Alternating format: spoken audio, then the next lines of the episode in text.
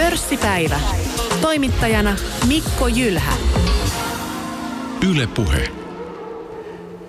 Tänään pörssipäivässä on vieraana pitkän linjan ammattisijoittaja Seppo Saario, jonka kirjasta Miten sijoitan pörssiosakkeisiin ilmestyy tammikuussa 17 kokonaan uudistettu painos. Kyseessä on suomalaisen sijoituskirjallisuuden todennäköisesti kuuluisin ja luetuin teos. Esimerkiksi kirjan sata ikivihreää pörssivihjettä nousevat usein esiin sijoittajien keskusteluissa. Seppo Saario, tervetuloa. Kiitoksia. Kirjasi Pörssiosakkeet sijoituskohteena ilmestyi vuonna 1972. Sen jatkona Miten sijoitan pörssiosakkeisiin vuonna 1984. Näihin vuosikymmeniin mahtuu nousuja ja laskuja, romahduksiakin. Melkein kaikkea on tapahtunut, mitä voi kuvitella ja toisaalta on tapahtunut paljon sellaistakin, mitä on ollut hyvin vaikea edes kuvitella, niin aloita kysymällä, eh, kuinka paljon sijoittamisen lainalaisuudet ovat muuttuneet vuosikymmenten varrella? Lainalaisuudet eivät ole muuttuneet. Ihmiset pysyvät samanlaisina vuodesta, vuosikymmenestä ja vuosisadoista toiseen. Mutta eli voi sanoa, että kehys on sama, mutta sitten sisältö muuttuu. Uusia yhtiöitä tulee, uusia sijoitustuotteita ja maailma muuttuu koko ajan, että siinä mielessä, mutta nämä peruslainalaisuudet, ne pysyvät aina ennallaan. Niistä tänään on tarkoitus keskustella, mutta tässä matkan varrella niin on ollut tätä digitaalista murrosta, globalisaatio, ETF-sijoittamisen nousu. Mikä on mielestäsi muuttanut sitä sijoittamista eniten? Voiko semmoista edes yhtä asiaa nostaa esille? Näitä on monta asiaa, jotka on muuttunut. Yksi on se, että sijoittaminen on muuttunut maailmanlaajuiseksi. Rahaliikenne on täysin vapautunut. Jokainen voi sijoittaa minne tahansa. Suomalaiset voi sijoittaa ulkomaille, ulkomaalaiset Suomeen. Että siinä on yksi iso muutos. Toinen iso muutos on se, että maailman väkiluvusta yhä isompi osa sijoittaa pörssiarvopapereihin säästövarojaan.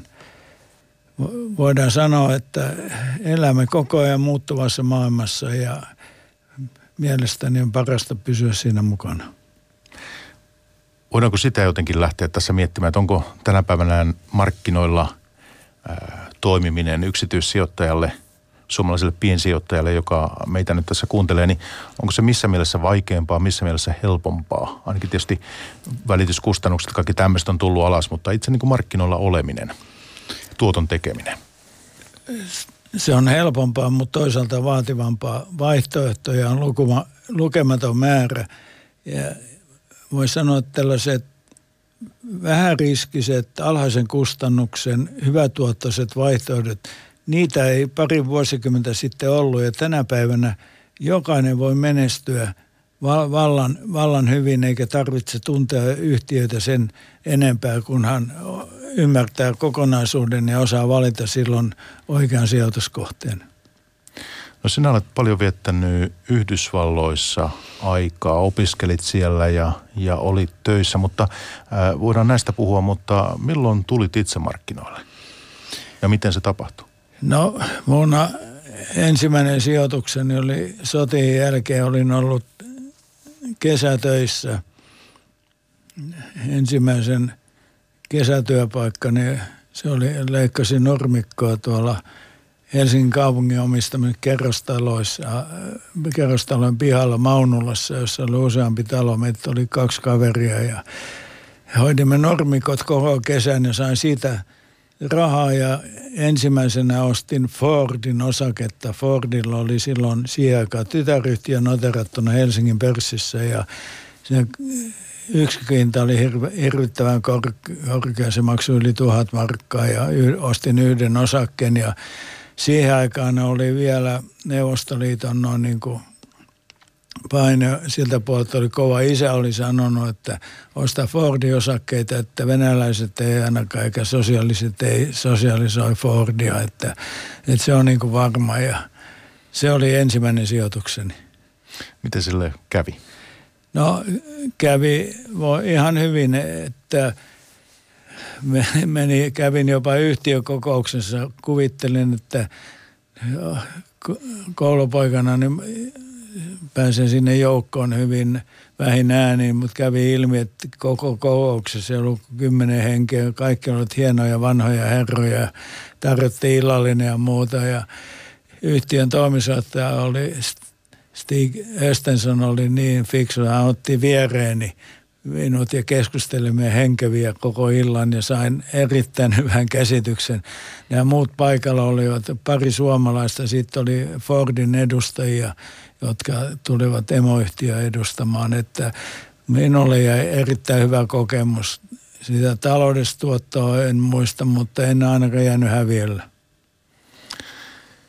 No sitten opiskelit hieman myöhemmin Yhdysvalloissa ja olit siellä töissä, niin äh, siellä tietysti tämä osakesijoittaminen ja kaikki siihen liittyvä kirjallisuus ja muu, niin oli sitten ihan, ihan äh, eri, eri äh, niin tasolla ja erilaista. Ja sitä oli tietysti kaikkea keskustelua ja talousmedia ihan eri tavalla kuin täällä.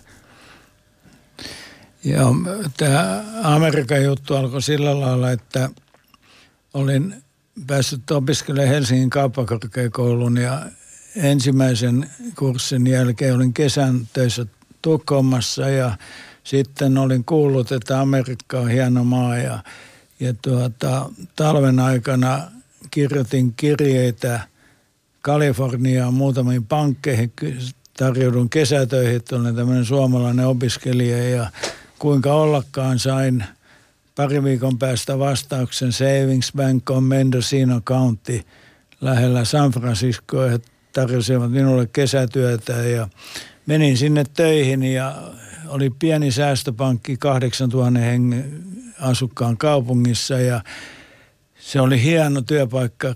Pääsin olin kaksi viikkoa aina eri osastoilla ja lopulta olin jopa lainaosastolla. He sanoivat, että jos haluan, niin saan antaa ihmisille lainoja. No minä en tuntenut paikkakuntalaisia, että ei siitä sen enempää, mutta olin osan ajasta. He, heillä oli pienimuotoisena ihmisten varainhoitoa ja pääsin siihen mukaan ja sisä, sisällä hiukan siellä käsin piirrettiin käppyröitä, miten kurssit menivät, kun seurattiin muutamia osakkeita ja sain hyvän alun sieltä. Sitten he, oli, kävin Helsingin kauppakorkeakoulun. Siihen aikaan siellä oli rahoituksesta yhtään mitään ja minun jäi har, harmittamaan se ja, ja kuinka ollakaan sain stipendin sitten myöhemmin. Tähän olin sitä ennen ollut Huuttamäen vientitehtävissä myymässä Finkris nä, näkkileipää ensimmäisenä, jonka firma lähetti ulkomaille vuoden verran ja sitten tulin uudemman kerran opiskelemaan ja minulla kyllä markkinointi oli pääaineena, mutta luin nämä finanssiasiat niin kuin toisena pääaineena vapaaehtoisena ja siellä niin voi sanoa, että tietomäärä karttui valtavasti ja innostus sitä enemmän. Ja sekö sai sinut sitten kirjoittaa tämän ensimmäisen kirjan, joka ilmestyi 72? No, Suomessa ei varmasti kovin paljon, oliko tuohon aikaan juuri mitään kirjallisuutta? Hyvin vähän. Ei ollut mitään kirjallisuutta ja tämä lähti sillä lailla, että asun sitten, olin Huhtamäen töissä Turussa ja joudun pitämään tai suostuin pitämään sijoittamisesta Turun nuokauppakamarissa esityksen. Ja, ja siellä oli paikalla Turun Sanomassa Keijo Ketonen ja hän pyysi minua puoliväkisin kirjoittamaan joka toiseksi sunnuntaiksi pörssikatsauksen Turun Sanomiin. Ja ja vähän aikaa, kun olin niitä kirjoitellut, niin, niin tapasin Veiliöisin kirjallisen johtajan Ville Revon ja hän ehdotti minulle, että kirjoitan, kirjoittaisin kirjan sijoittamisesta, kukaan, osakesijoittamisesta. Kukaan ei ollut kirjoittanut mitään ja niin, kirjoitin sen ensimmäisen kirjan pörssiosakkeet sijoituskohteena 72 tuli alkuvuonna 73 ja nousi myyntilistalla heti viidenneksi ja ja tuota, sitä myytiin mukavasti ja, ja muutama vuosi myöhemmin niin sitten kun tämä edelleen pysyi elosta ja kirjan, niin rupesin miettimään tämän asian kunnolla läpi ja niin syntyi tämä Miten sijoitan pörssiosakkeisiin, joka ilmestyi vuonna 1984. Neljä, ja si, se oli niin kuin rakennettu jo tavallaan bestselleriksi, että, että siinä on paljon tämmöisiä elementtejä, jotka on todettu, mitkä on tärkeitä. Oli nimi ja ulkoasu ja sisältö ja rakenne ja kieliasu ja niin poispäin. Ja niin, tämä kirja ennustui 84 ja se on jatkanut eloaan ja aina kun se tuntunut vanhanaikaiselta, niin olen sitten kirjoittanut uusiksi. Tämä on nyt kirjoitettu kuudennen kerran uusiksi. Ja odottanut koko ajan, että koska tämä kirja lopahtaa, mutta ei ole lopahtanut. Viime kesänä kävin vaimoni kanssa, käytiin Oodissa Helsingin uudessa kirjastossa, mentiin sinne kirjahyllylle katsomaan, onko mun kirjaa siellä. Ja ei ollut yhtään kappaletta. Ja vaimo sanoi, että meidän pitää varmaan lahjoittaa tänne kaksi kirjaa. Ja, ja sitten äkkäsin, no lähellä oli pöytä ja siinä oli tietokone ja menin sinne tietokoneelle ja kirjoitin nimeni sinne ja sieltä pullahti esiin, mitä sieltä pörssiosakkeisiin. Heillä on 36 kirjaa ja kaikki lainassa, 133 ihmistä jonossa, niin ei auttanut muuta kuin kirjoittaa kirja uusiksi taas syvennetään kirjan teemoihin ihan hetken kuluttua, mutta sitä ennen pari tämmöistä ikään kuin tarkentavaa kysymystä tässä. Eh, kun ostit ne ensimmäisen osakkeet, ensimmäiset osakkeet ja se oli se Ford, mistä tuossa kerroit, ja sitten toisaalta eh, kun vietit aikaa Yhdysvalloissa, niin eh, kuinka paljon sitä kaveripiirissä, tuttavapiirissä hämmästeltiin silloin, että, että nuori Seppo Saario lähtee ostamaan pörssiosakkeita ja tosiaan sitten kuinka paljon vietit aikaa siellä Yhdysvalloissa ihan vuosissa ja näin, että, ja muuten maailmalla? Mä Amerikassa asun kolmen otteeseen. Mä ensin siellä pankissa yhden kesän kolme kuukautta, sitten mä olin vuoden myyntimiehenä ja sitten tämä Kolumbian yliopistossa Business Schoolissa, niin tämä oli kahden vuoden kurssi, mutta se oli niin kallista, niin, ja siellä sai kesän opiskella. Mä tein sen koko jutun kolmessa lukukaudessa, että että näin kolme otteeseen olen siellä asunut. Ja silloin kun opiskelin kauppakorkeassa, niin mun kaveripiirissä oli kyllä muutamia muitakin, jotka olivat innostuneita osakkeista. Ja että sillä lailla niin, niin jotain tietoa oli, mutta oli kovin vähän, että Amerikasta mä ammensin nämä tiedot. Suomessa oikeasti tiedetty siihen aikaan mitä. Että sillä lailla olin askeleen edellä ja – niillä tiedoilla tässä on, tai sillä pohjatiedolla on pärjännyt monta vuosikymmentä.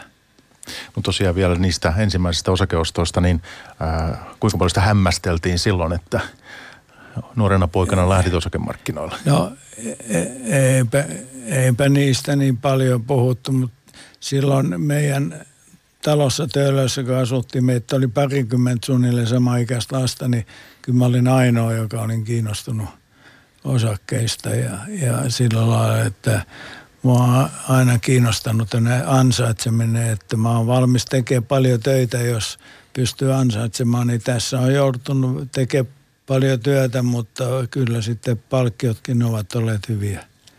No tuliko se kodista vai, vai keksitkö ihan itsessään sitten? No hiukan tämä on kodista, että aikanaan ennen sotia molemmat vanhempani olivat töissä Helsingin työväensäästöpankissa, että heillä oli pankkitoiminta oli, oli tuttua. Isä tosi oli siirtynyt yksityiselle puolelle jo ennen sotia, että, mutta sanotaan kuitenkin tällainen, että rahan arvon ymmärtäminen, että kyllä se tuli niin kuin kotoa ja, ja, ja tuota, työntekoa aina on niin kuin kannustettu. Tänään pörssipäivän vieraana ammattisijoittaja Seppo Saario – ja keskustelun pohjana on eh, tämä uusi painos kirjastasi, miten sijoitan pörssiosakkeisiin. Kaikkea jo 17 nyt uudistettu, niin ää, eh, sinä korostat nimenomaan tässä kirjassa niin periksi antamattomuutta. Avainsana on periksi antamattomuus. Menestyvän sijoittajan tärkein ominaisuus on pitkäjänteisyys. Kyllä. Tämä erottaa niin kuin menestyjät niistä, jotka eivät menesty iso osa Suomen kansasta on hyvin lyhytjänteistä. Heitä kiinnostaa lotto ja tämmöiset, että rikastuu kahdessa päivässä tai yhdessä päivässä, mutta ovat unohtaneet kokonaan, että kaikki, jotka ovat osakkemarkkinoilla mukana vähintään kymmenen vuotta, he vaurastuvat tavatonta tahtia. Mutta eihän tämä kuitenkaan ole automaatti, että voi tulla vaikeita ajanjaksoja ja silloin tietysti sijoittajan kärsivällisyyttä ja, ja asialle omistautumista sitten koetellaan. Joo, Mennään, että todellisuuttahan on se, että vaikka finanssikriisin kaltainen tilanne, että siellä voi olla mm. tulla indeksitasolla vaikka miinus 30-40 prosenttia.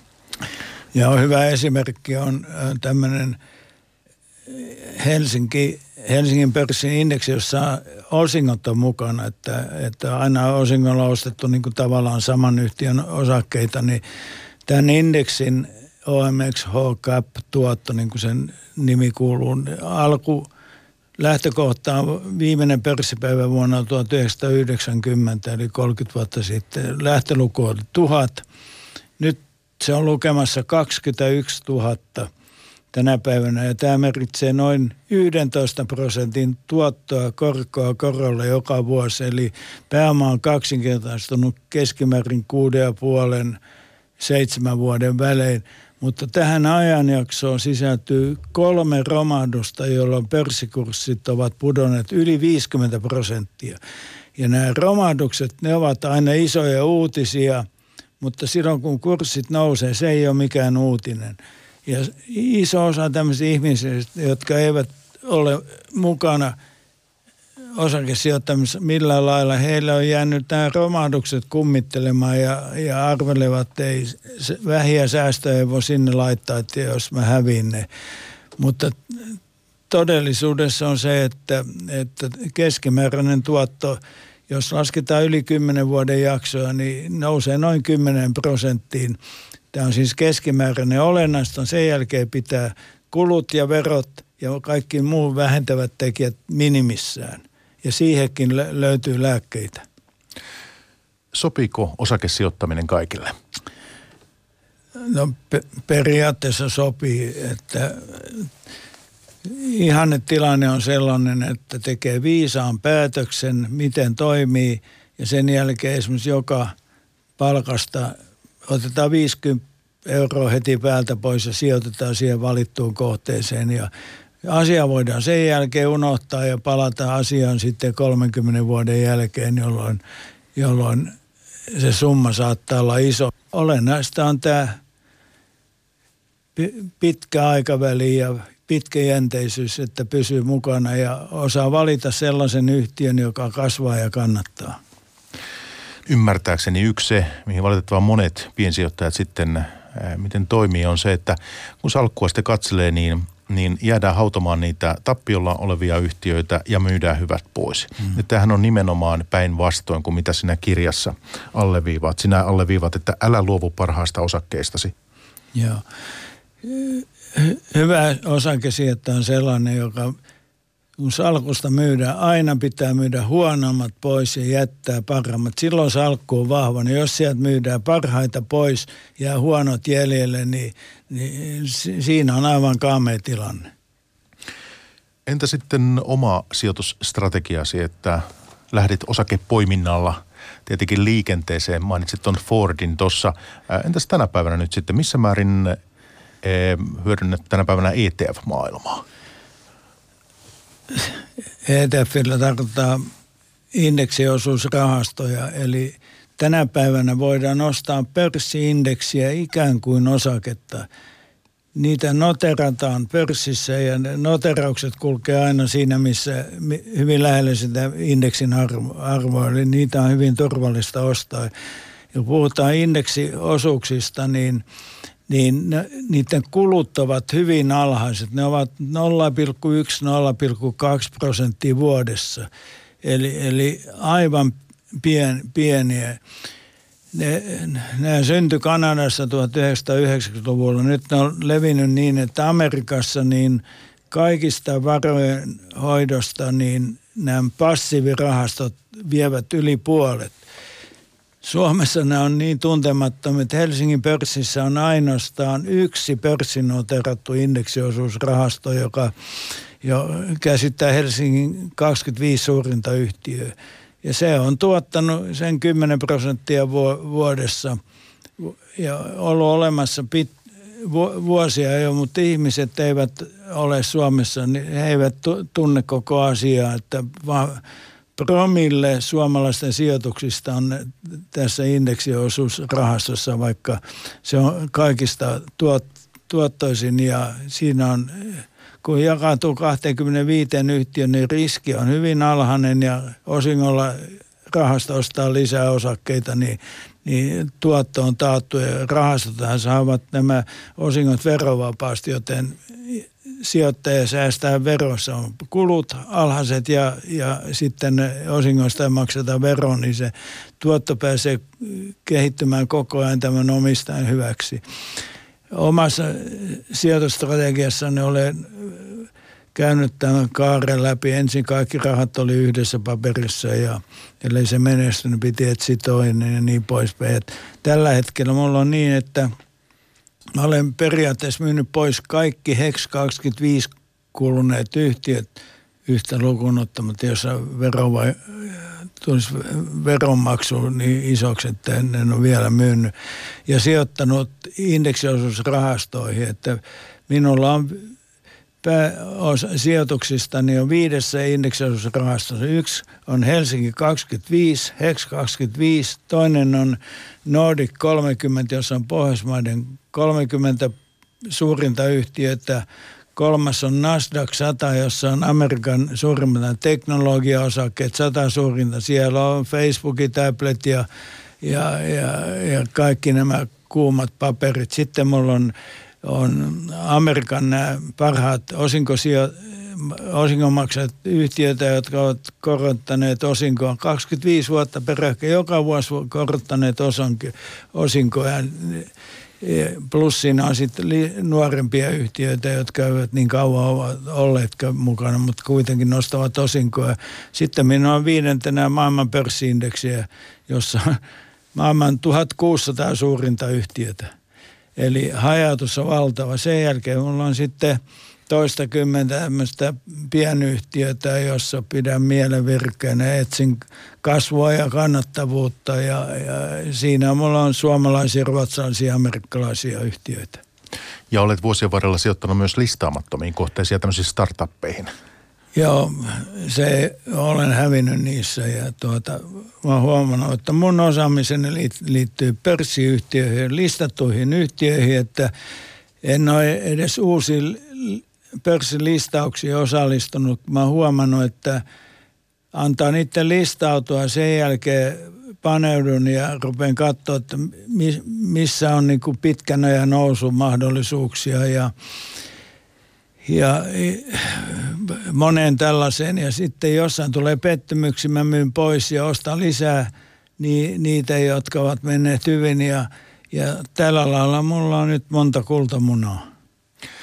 Tämmöinen lyhyt, lyhyt välihuomio tai kysymys tähän.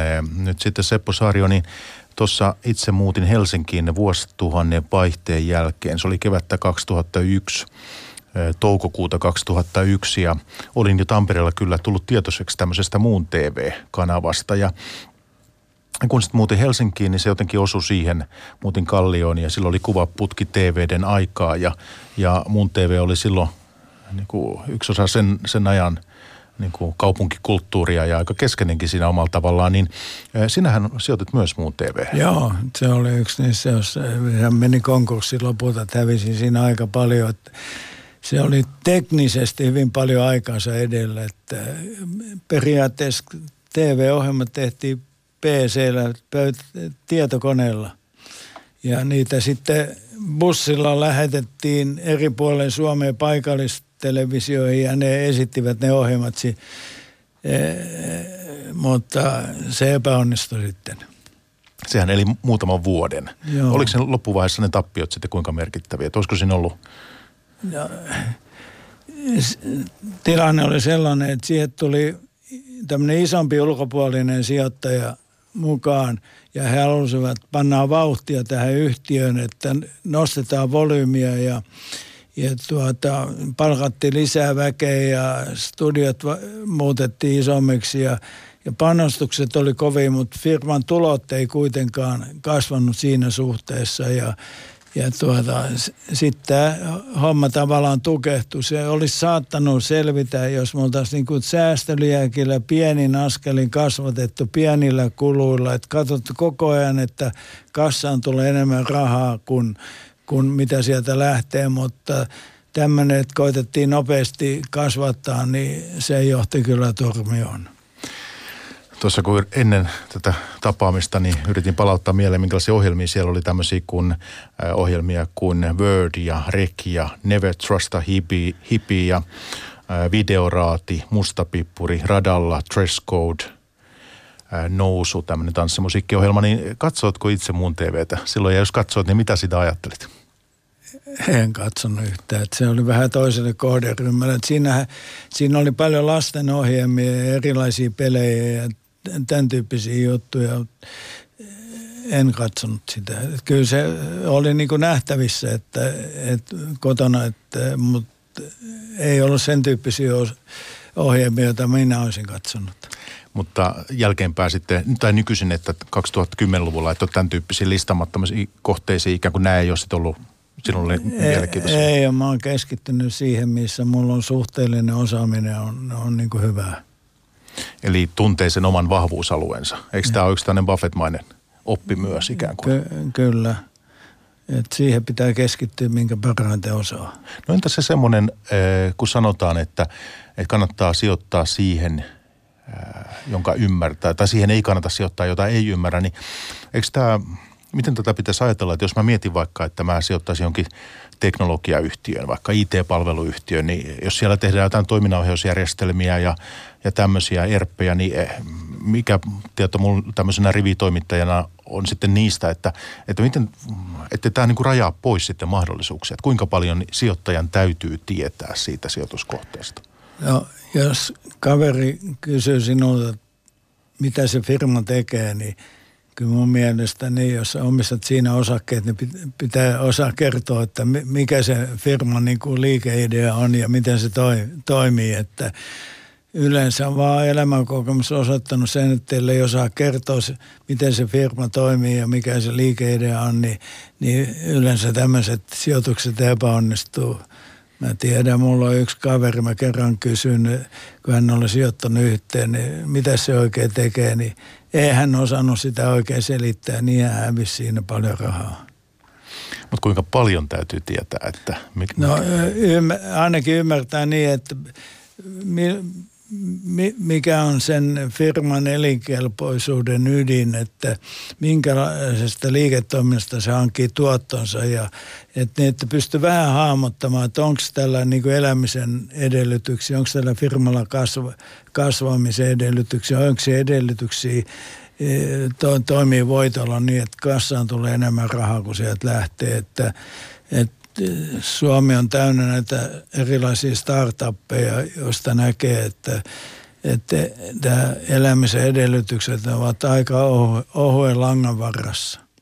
Joskus tuntuu, että nämä vihjeet saatetaan ymmärtää väärinkin siinä mielessä, että kuvitellaan, että meillä on ihminen, joka on töissä vaikka elintarvikealalla, niin sitten tietysti hänellä voi olla sitä kautta tietoa alalta sinänsä, mutta että ettei, se, ettei kävisi sitten ihmiselle niin ja sijoittajalle niin, että hakee niitä sijoituskohteita siltä itselleen tutulta alalta. Koska kuitenkin, niin kuin vähän alussa ja puhuttiinkin, niin mitä tässä on tapahtunut vuosien ja vuosikymmenten varrella, niin se sijoitusavaruushan meillä on aivan valtava. Kyllä. Ja tarjolla on niin monenmoista, mutta toisaalta aina pitäisi pelata kotikentällä, että se mitä osaa, jos hallitsee jonkun toimialan, vaikka se ei niin kauhean suosiossa ole, mutta jokaisella toimialalla on aina joku yhtiö, joka menestyy, menestyy ja silloin siihen kannattaa sijoittaa, koska kaikista parasta on se, että sä oot sellaisen firman palveluksessa, jota sä seuraat 365 päivää vuodessa ja tiedät, miten siellä menee, niin siihen on aika turvallista sijoittaa. Ja jos siellä rupeaa menee huonosti, niin niin silloin, voi luopua niistä osakkeista eikä tarvitse kuulua mihinkään sisäpiiriin, että olisi mitään sellaista tietoa. Kyllä tämmöisen maalaisjärki on se, jonka voimalla niin kuin maailmaa viedä eteenpäin kerroit tuossa, että omassa salkussa tai sijoitusportfoliossa tai sijoitusstrategiassa, miten sen haluaa sitten muotoilla. ETFillä, indeksisijoittamisella on keskeinen osa. Niin miten nyt sitten osakepoiminta, old school, mm. tämä klassinen, että lähdetään hakemaan ylituottoa osakepoiminnalla?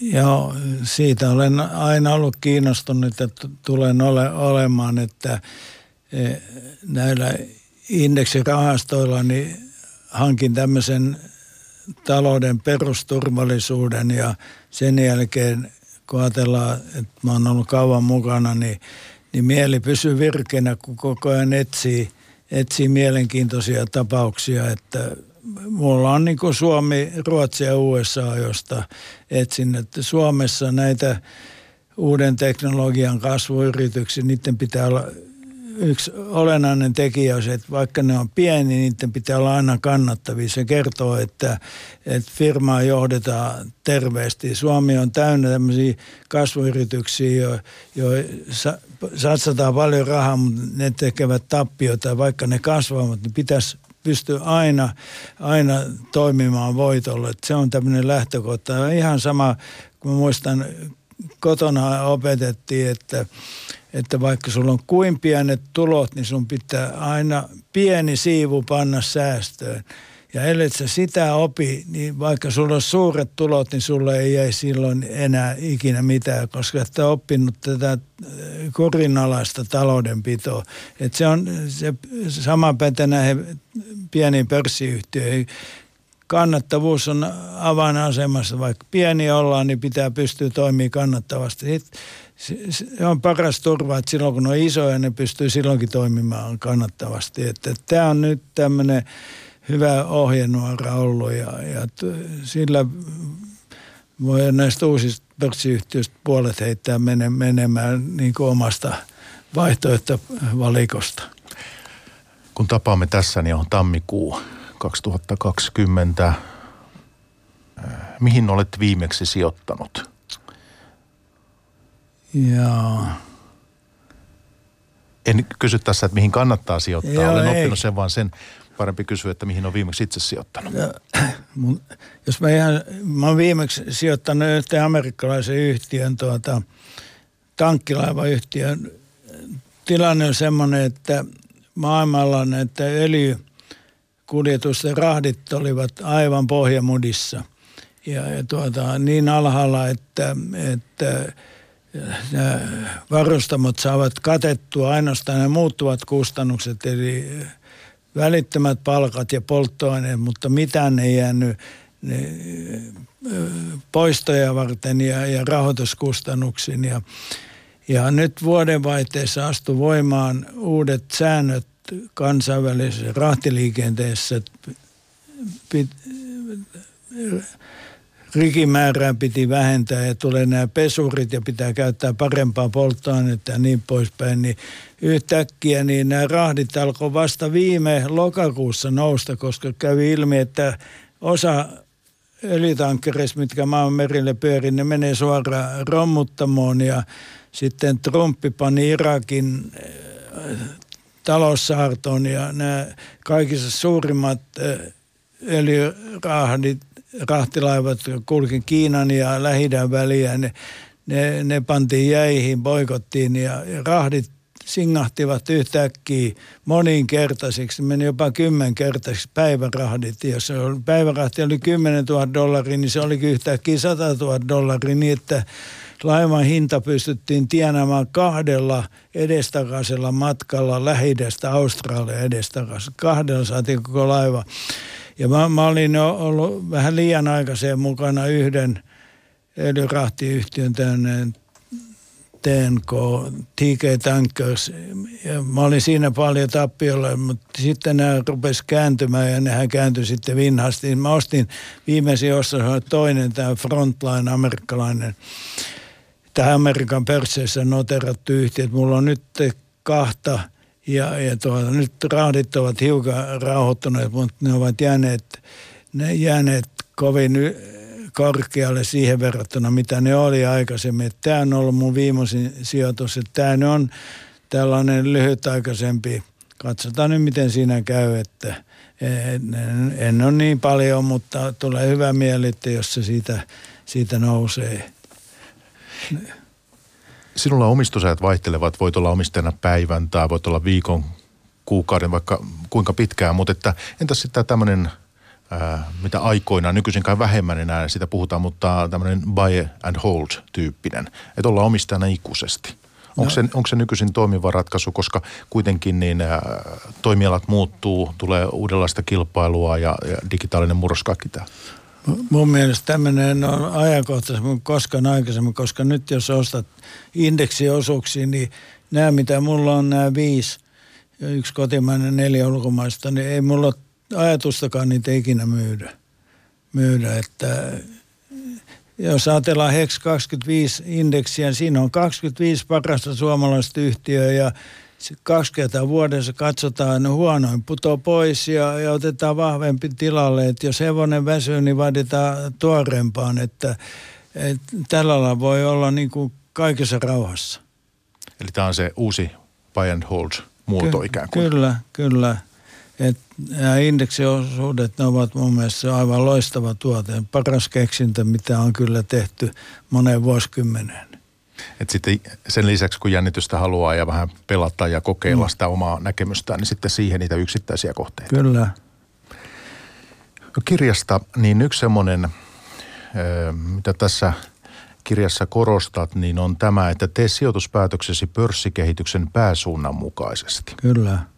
Eli tämä tarkoittaa sitä, että jos nyt sitten on edessä vaikeampia aikoja, huonompia aikoja, niin silloin ei kannata olla mukana, mutta että tässähän tietysti tulee sitten verotus ja, ja tämän kaltaiset asiat. Joo. Mitä täytyy ottaa huomioon. Nyt mistä sijoittaja tietää, että mitä on edessä? Onko se tekninen analyysi? Kuinka paljon se auttaa? Minkälaisia no, asioita pitää tutkia tässä? Mun mielestä tärkeintä on tietää, onko kurssit menossa ylöspäin vai alaspäin. Ja niin kauan kuin mennään ylöspäin, ei tarvitse tehdä mitään. Ja noita maailmanlopun povaajia, niitä ei kannata kuunnella ollenkaan. Nyt kaikista tärkein katsoa, miten kurssit ovat menossa, niin viimeksi niin eilen niin Amerikan pörssit teki taas kaikkien aikojen ennätykset. Että se on niin kuin, ne ovat niin kuin johtotähtenä, että toistaiseksi mennään ylöspäin ja pitää aina toimia sen mukaan, mitä todella tapahtuu, mi- mihinkä ennusteisiin ei kannata uskoa, eikä, eikä semmoiset, että tulee romahdus huomenna tai ylihuomenna, niin 99,9 prosenttia näistä ennusteista on aina väärässä. Tietysti joku, paljon ennusteita tulee joku oikeassa, mutta olennaista on katsoa sitä, että missä mennään. Ja jos mennään alaspäin, jos on pitkäaikainen sijoitus, niin kannattaa antaa olla vaan. Kyllä ne sitten taas jossain vaiheessa niin kääntyy, kääntyy tuota ylöspäin. Että näin, näin on aina tapahtunut, että näistä ei pidä hermostua. Että moni sitten osaa ostaa oikealla hetkellä ja silloin kun on oikein romahtanut mahdollisimman synkkä tilanne – jolloin kaikki kehottaa myymään ja pysyy pörssistä kaukana. Silloin vaaditaan suurta rohkeutta ja yleensä piensijoittaja, niin sillä ei ole rohkeutta ostaa silloin, kun olisi kaikista otollisin aika. Hän ostaa silloin, kun on kaikista huonoin aika, että, että ollaan aivan huipussa. No entä sitten se ajatus, että tässä kun on noustu tässä 2009, 2019 10 vuotta – nousua takana, niin nyt sitten he, jotka ajattelevat, kevennetään, kevennetään osakepainoa lähdetään pois markkinoilta ja, ja kun tulee krassi, niin sitten tullaan takaisin. Ja ongelmana on se, että tällä hetkellä vaihtoehtoisia sijoituskohteita ei oikein ole, että kun korkotaso on nollassa, inflaatio on lähellä nollaa, niin, niin jos myyt pörssiosakkeet, niin mihin sijoitat sen jälkeen. Et kiinteistövaihtoehto yksi, mutta sen ei kaikki kiinnosta eikä kaikille, kaikille sovi. Että usein käy niin, että myydään pois ja sitten muutaman viikon päästä tullaan uudestaan pörssisakkeella takaisin. Että, että minun mielestä avainasia on se, että mikä on inflaatio. Niin kauan kuin inflaatio on alle kahdessa prosentissa, niin korot pysyvät alhaalla ja kun korot pysyvät alhaalla, niin se tarkoittaa sitä, että kaikki varallisuusarvot ovat ylhäällä. Et et inflaatio on se avaintekijä, mitä kannattaa tuijottaa. Tällä hetkellä on sitä valtion kymmenen vuoden lainakorko nolla tai nollan alapuolella, niin se osoittaa, että ei kymmenen vuoteen uskota tulevan minkäänlaista inflaatioa, että näin toimitaan toistaiseksi. Toistaiseksi tilanne on sellainen, että tämä suosii sijoittamista pörssiosakkeisiin ja tämä, että inflaatio, korot ovat alhaalla, se osoittaa, että jostain syystä maailmassa ei ole oikein investointihalukkuutta ja Suomessa kaikista vähiten firmat ovat kovin varovaisia laajentamaan. Ja tämä johtuu siitä, että maailman muuttumassa on tämä digi, digitalisaatio ja globalisaatio, monet tällaiset tekijät, vaikuttavat siihen, että, että ma, emme tiedä, mikä maailma on kymmenen vuoden päästä ja sen takia niin monet ovat hyvin varovaisia tekemään minkälaisia lainasinvestointeja. Sinä olet tuossa kirjassa erittäinkin huolestunut Suomen talouden tilasta. Joo, mä oon sitä mieltä, että Suomessa, Suomi on törmännyt jäävuoreen ja, ja musiikki on just loppunut, mutta ihmetellään, että mitä oikein on tapahtunut, että Suomi tulee olemaan pahassa kriisissä tässä, ellei tänä vuonna, niin ensi vuonna viimeistään, että ongelmana on se, että, että valtion menot ovat kasvaneet ja tulot ovat pienentyneet – monet verot ovat nousseet ja, ja su, muuttovirta Suomesta poispäin on koko ajan vähän niin kuin kiihtymässä, että eh, monet, joilla on hyvä koulutus ja isompi palkka, niin lähtevät Suomesta, Suomesta pois. Ja nuoret sellaiset, jotka pyrkivät elämässä eteenpäin, he ovat niin kuin lähteneet ulkomaille töihin ja, ja, ja, ja Suomen tilanne on todella niin kuin vaikea. Ja täällä poliitikot eivät ymmärrä tilannetta ja täällä lakkoillaan vaan, vaikka tuottavuus ei kehity mihinkään. Jos ei tuottavuus parane, niin ei, ei pystytä nostamaan palkkoja ja, ja mitä enemmän lakkoillaan, niin sen vähemmän mikä firma investoi Suomeen, että ollaan kyllä pahassa kehässä ja tämä ei ole vielä – tilanne ei ole valjennut kaikille. Päättäjät pitävät päätään pensassa ja he, eivät oikein ymmärrä näitä talouselämän niin kuin avainasioita. Pörssipäivän vieraana tänään ammattisijoittaja Seppo Saario. Jatketaan kirjasi teemoista. Kirjoitat näin, että vuoden todennäköisin nousuvaihe alkaa marraskuussa ja päättyy huhtikuussa. Joo, tämä on uskomaton juttu, mikä säännönmukaisuus on. Tämä koskee kaikkia maita. Alkuja olen keksinyt tänä Amerikasta, ja, mutta laskenut tuossa kirjassa on viimeisen 20 vuoden ajalta, niin jossa olet sijoittanut rahasi vappuna ja pidät lokakuun loppuun, tämä on tämä huono jakso, niin 20 vuoden jälkeen satasesta on jäljellä – alle satane, alle 90. Mutta jos sä menet, sijoitat marraskuun alussa ja olet mukana vappuun asti, niin sinä aikana rahasi ovat nousseet kuusinkertaiseksi.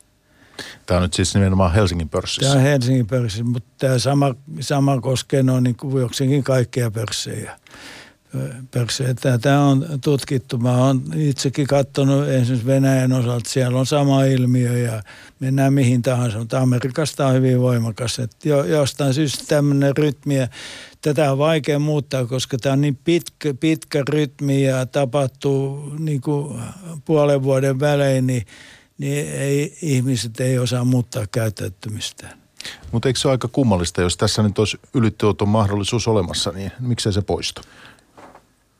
No nimenomaan tämä on sen verran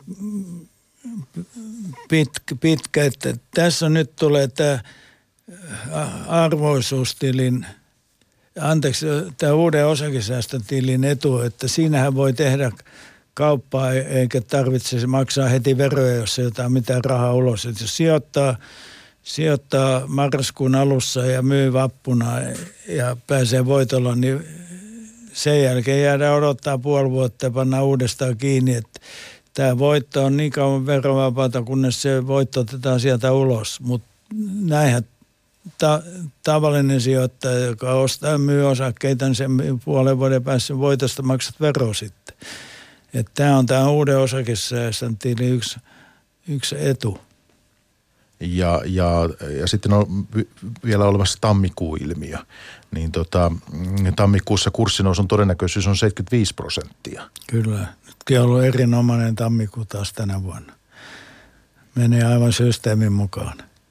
Ja kuunvaihdeilmiö on sitten tällainen, että, että hetkinen, niin eh, markkinoilta ansattavat tuotot ovat kuukauden vaihteessa merkittävästi suurempia kuin muina ajanjaksoina. Joo, kuukauden ensimmäinen pörssipäivä on, on vuoden paras, tai kuukauden paras pörssipäivä.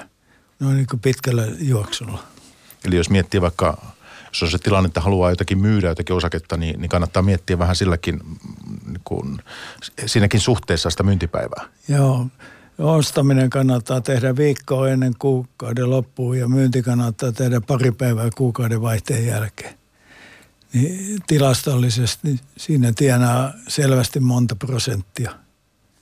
No sitten yksi asia, mitä kirjassasi otat kanssa esillä, on tämä pörssin kiertokulun kuusi vaihetta – otan ne tähän. Nousun alku on ykkönen. Sijoittajien usko palautuu siihen, että liikeyrityksillä on sittenkin elämisen mahdollisuuksia. Kielteiset uutiset eivät enää pudota pörssikursseja. Sitten on nousun keskivaihe, tämä toinen vaihe. Yritysten paranevat tulokset nostavat pörssikursseja. Kolmas, nousun päättyminen, kiihkeä keinottelujakso korkealla kurssitasolla. Sitten neljä, lasku alkaa. Osakkeiden arvonnousun mahdollisuudet rapisevat korkeiden ostohintojen jälkeen. Voittojen tekeminen ostamalla ja myymällä osakkeita alkaa olla mahdotonta. Myönteiset uutiset eivät enää kohota kursseja. Sitten on laskun keskivaihe on tämä viides. Osakkeita myydään markkinoille suuria määriä, kun yhtiöiden tulokset ovat alkaneet heiketä. Ja laskuvaiheen päättyminen kuudes. Vahvojen yhtiöiden osakkeita myydään lähes mihin hintaan tahansa – Suuret institutionaaliset sijoittajat kertovat päättäneensä luopua pörssiosakkeista kokonaan. Jos me nyt mietitään tätä, niin tässä kiinnostaa ensinnäkin se, että mihin me laitamme itsemme tänään ja sitten se, että miten tätä sijoittajan kannattaa ja on viisasta hyödyntää tätä tietoa omassa sijoitustoiminnassaan. Jos ajatellaan, että missä vaiheessa tällä hetkellä ollaan, niin – niin mä sanoisin, että me ollaan no, nousun keskivaiheen loppupuolella niin, että yritysten paranevat tulokset nostavat pörssikursseja. Me ei olla vielä nousun päättämisvaiheessa. Ei ole mitään tämmöistä keinottelujaksoa. Sitten sit ollaan nousun päättämisen paikkeilla, kun alkaa parhaiten yhtiöiden kurssit pomppia niin kuin monta euroa päivässä. Tulee tämmöinen piikki niin silloin yleensä puhdistaudutaan ja, ja tuota, se on se merkki, että, että nousu päättyy, mutta me ei olla kyllä siinä, siinä vielä, että edelleen nämä paranevat tulokset nostavat pörssikursseja. Näitähän ei pysty sanomaan ennakkoon, kuinka pitkiä nämä vaiheet on. Ne voi kestää vuosia, ne voi kestää kuukausia ja riippuu paljon mitä maailmassa tapahtuu ja, ja, ja, ja tällaista, että miten sitten pystyy hyödyntämään, niin niin. Pitkäaikainen sijoittaja, hän vaan seuraa katsella näitä ja omistaa ja osakkeita, mutta sellainen, joka tulee ensimmäistä kertaa mukaan, niin ihan tilanne on silloin, että kun ollaan laskuvaiheen lopussa, jolloin myydään miljoonia osakkeita muutaman sentin tai euron hintaan, mutta silloin ensikertalaisella ei kantti kestä yle, yle, yleensä niin kuin lähteä mukaan, että ne ovat kyllä kaikista kokeneemmat sijoittajat, jotka ostavat niin kuin halvalla. Olennaista on, että jos ei omistanut osakkeen, niin pitää päästä alkuun.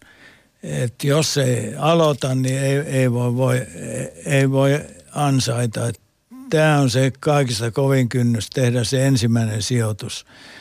Siinä ennen pitkään niin ihminen oppii aika nopeasti, että mitkä tekijät näihin asioihin vaikuttaa ja miten tässä oikein pitäisi toimia tai olisi pitänyt toimia. Mutta olennaista on ala, aloittaminen ja se on se arvoisuustilin avaaminen. Se on ensimmäinen kynnys, että pankkitilillä pidetään rahaa, niin arvoisuustilillä pidetään pörssipapereita ja siitä pitäisi lähteä liikkeelle ja kaikista helpoin tapa tehdä ensimmäinen sijoitus ostaa HEX 25 indeksiosuutta, joka tällä hetkellä hintaan on 53 euroa. Et sen verran pitäisi olla, että saa yhden osuuden. Että, että siitä, siitä se alkaa sitten, että No tässä nämä kuusi vaihetta. Sinä siis eh, sanoit tuossa, että ollaan nousun keskivaiheella.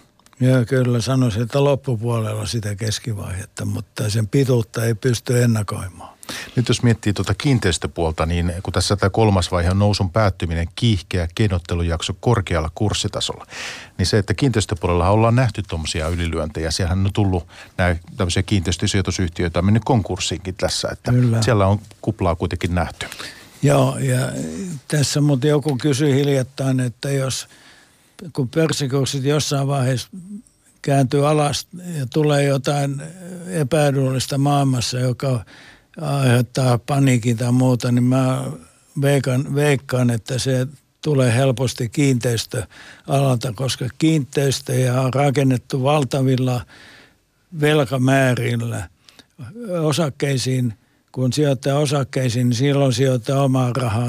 Ei uskalla ottaa velkaa, koska nämä heiluu niin paljon ja siinä voi käydä huonosti. Mutta kiinteistöpuolella, jos aletaan te- tekemään suuria tappioita, niin silloin näitä tappioita katetaan helposti myymällä. Sitten pörssiosakkeita mistä tahansa maailmasta ja Suomi kun on tämmöinen reuna-alue, niin suomalaiset osakkeet myydään usein helposti ensimmäisenä pois. Että me ollaan niin kuin kaukana näistä ydinkeskuksista.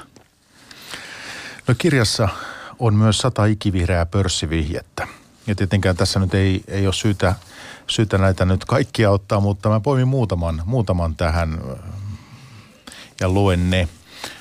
Yksi on tämmöinen laita varasi pörssinoterattu indeksiosuuteen, jos aikaisin ei riitä pörssiin jatkuvaan seuraamiseen. Ja tästähän me ollaan ohjelman aikana keskusteltu. Kuten myös tästä, että tee sijoituspäätöksesi pörssikehityksen pääsuunnan mukaisesti. Älä murehdi markkinoiden suunnasta, vaan kanna huolta siitä, millä toimenpiteillä vastaat markkinakehitykseen. Tämä on ehkä sitten jo vähän edistyks tämmöiselle mm. sijoittajalle, joka, joka on ollut, tuntee vähän markkinoita enemmän. Mutta että sijoita varasi yhtiön, jonka oman pääoman tuotto on ainakin 12 prosenttia. Mm-hmm. Eli tämä oman pääoman tuotto on yksi tämmöinen, mitä ehdottomasti kannattaa seurata. Joo. Sen näkee jokaisen yhtiön vuosikertomuksesta. Voi mennä internettiin ja etsiä yhtiön vuosikertomus. Siellä kerrotaan oman pääoman tuotto viideltä vuodelta ja jos se nyt jää alle 12 prosentin, niin kannattaa miettiä kaksi kertaa, viittikö tähän firmaan panna rahaa, koska silloin se ei ole nostanut omistusarvoa niin, niin, että siinä omistajakin vaurastuisi niin kuin eh, firman mukana. Ja yksi kanssa semmoinen, mikä tästä kirjasta niin eh, mielelläni nostan esiin on tämä, että älä aliarvioi mitään yhtiötä. Ole valpas, kun markkinat hylkävät jonkin toimialan tai yhtiön. Mitä enemmän yhtiöstä ja sen toimialasta puhutaan kielteistä, sitä alemmaksi yhtiön kurssi vaipuu. Samalla se merkitsee sitä, että osake on halpa. Saatat olla elämäsi tilaisuuden äärellä. Joo. Tuota, mä kun olen kaikessa mukana, niin mun täytyy tunnustaa, että mä ostin joku aika sitten, mä ostin Nokia, Outokumpua ja Stockmannia.